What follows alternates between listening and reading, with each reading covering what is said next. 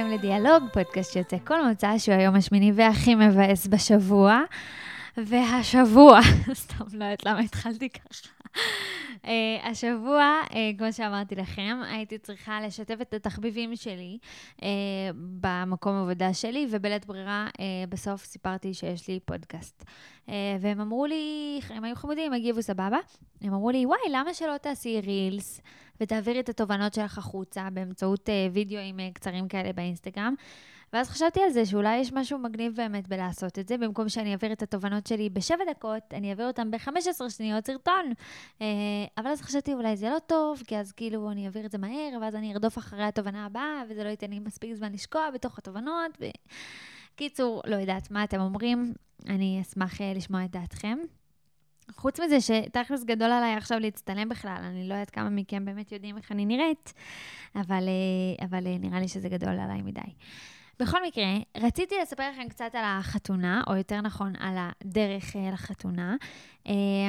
אז מהרגע שמתארסים, אולי חלקכם עשיתם את זה ואולי לא, הם מכריזים על האהבה שלכם לכל העולם, הבחור מוציא את הבת או הבחורה, לא כל טוב, ואז האהבה קצת טובעת בלוגיסטיקה. יש ספקים ואולמות והחלטות ורבנים ועוד המון המון המון דברים.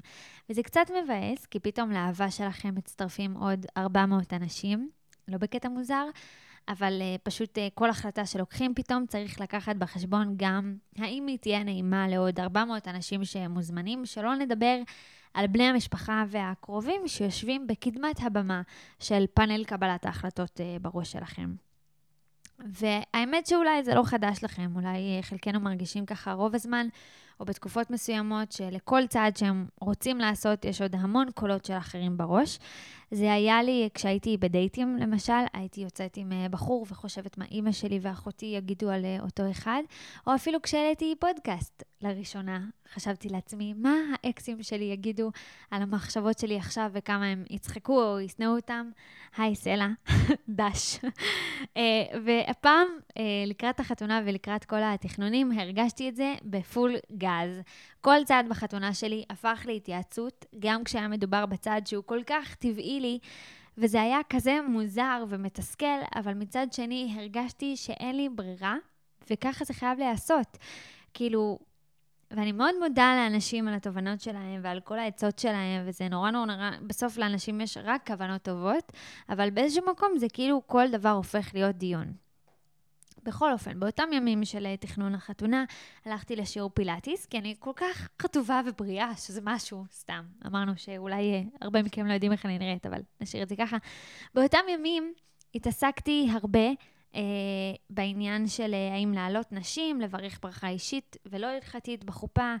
הייתי כבר בדעה די ברורה משלי, רק נשאר כמובן לריב עם כל העולם ואשתו, וזהו, העניין היה פחות או יותר סגור.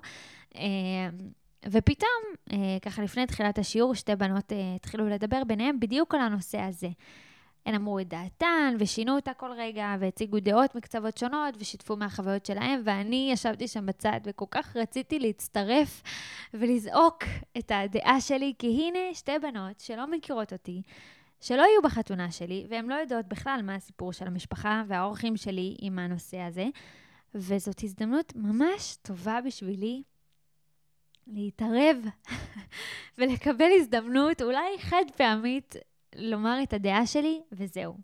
שלא תהיה שום התנגדות אחריה, או לפחות התנגדות בעלת השפעה. ממש היה לי חשק אז לקום ולומר להם, אצלי בחתונה יהיה ככה וככה, וזהו.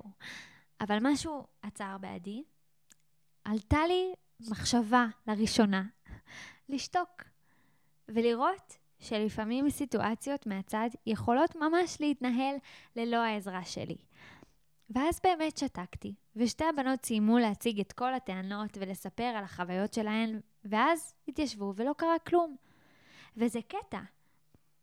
כי פתאום שמתי לב שהרבה פעמים אנחנו מתערבים בשיחות או מתלהטים בדיונים או בהחלטות של אחרים, משום מה, אני חושבת שזה קורה אולי כי משהו בנושא הזה מדליק אצלנו איזשהו פחד הישרדותי כזה, שאני אני חייבת להתערב כי זה מאיים על הקיום שלי. אם מישהו לא יסכים איתי, זה מאיים על קיום הדעה שלי, על ההישרדות שלי, זה מאיים על הזהות שלי.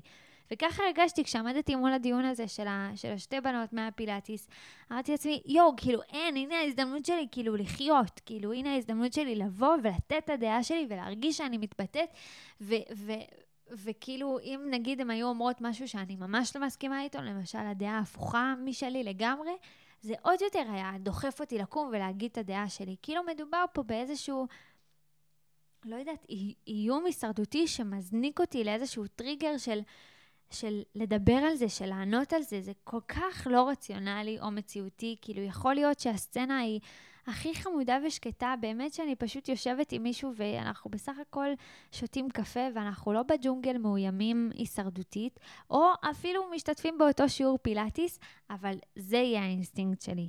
וזה פשוט מטורף. הרגע הזה הזכיר לי ממש קטע אדיר מהסרט של בו ברנהם, שנקרא Inside, והוא בנטפליקס, אז תרוצו לראות אותו ברגע שאתם מסיימים את הפרק הזה, אם עוד לא ראיתם, שהוא אומר בו, הנה שאלה לכם. האם זה הכרחי?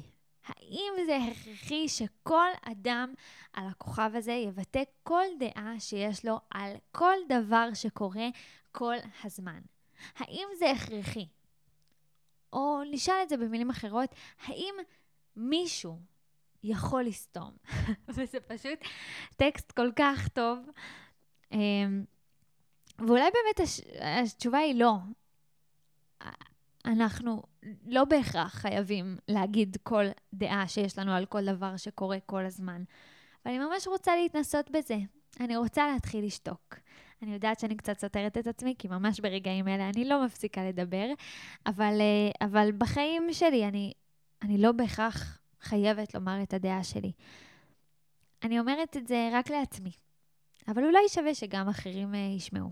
זהו, אני אשמח לשמוע מה דעתכם, מה המחשבות שלכם, מה חשבתם על הפרק הזה. תכתבו לי בוואטסאפ, באינסטגרם, אני שם. ויאללה, אוהבת, נתראה שבוע הבא. בפודקאסט הבא של דיאלוג. Here's a question for you guys. Is it necessary? Is it necessary that every single person on this planet expresses every single opinion that they have on every single thing that occurs all at the same time? Is that necessary? Or to ask it a slightly different way, can anyone shut the fuck up?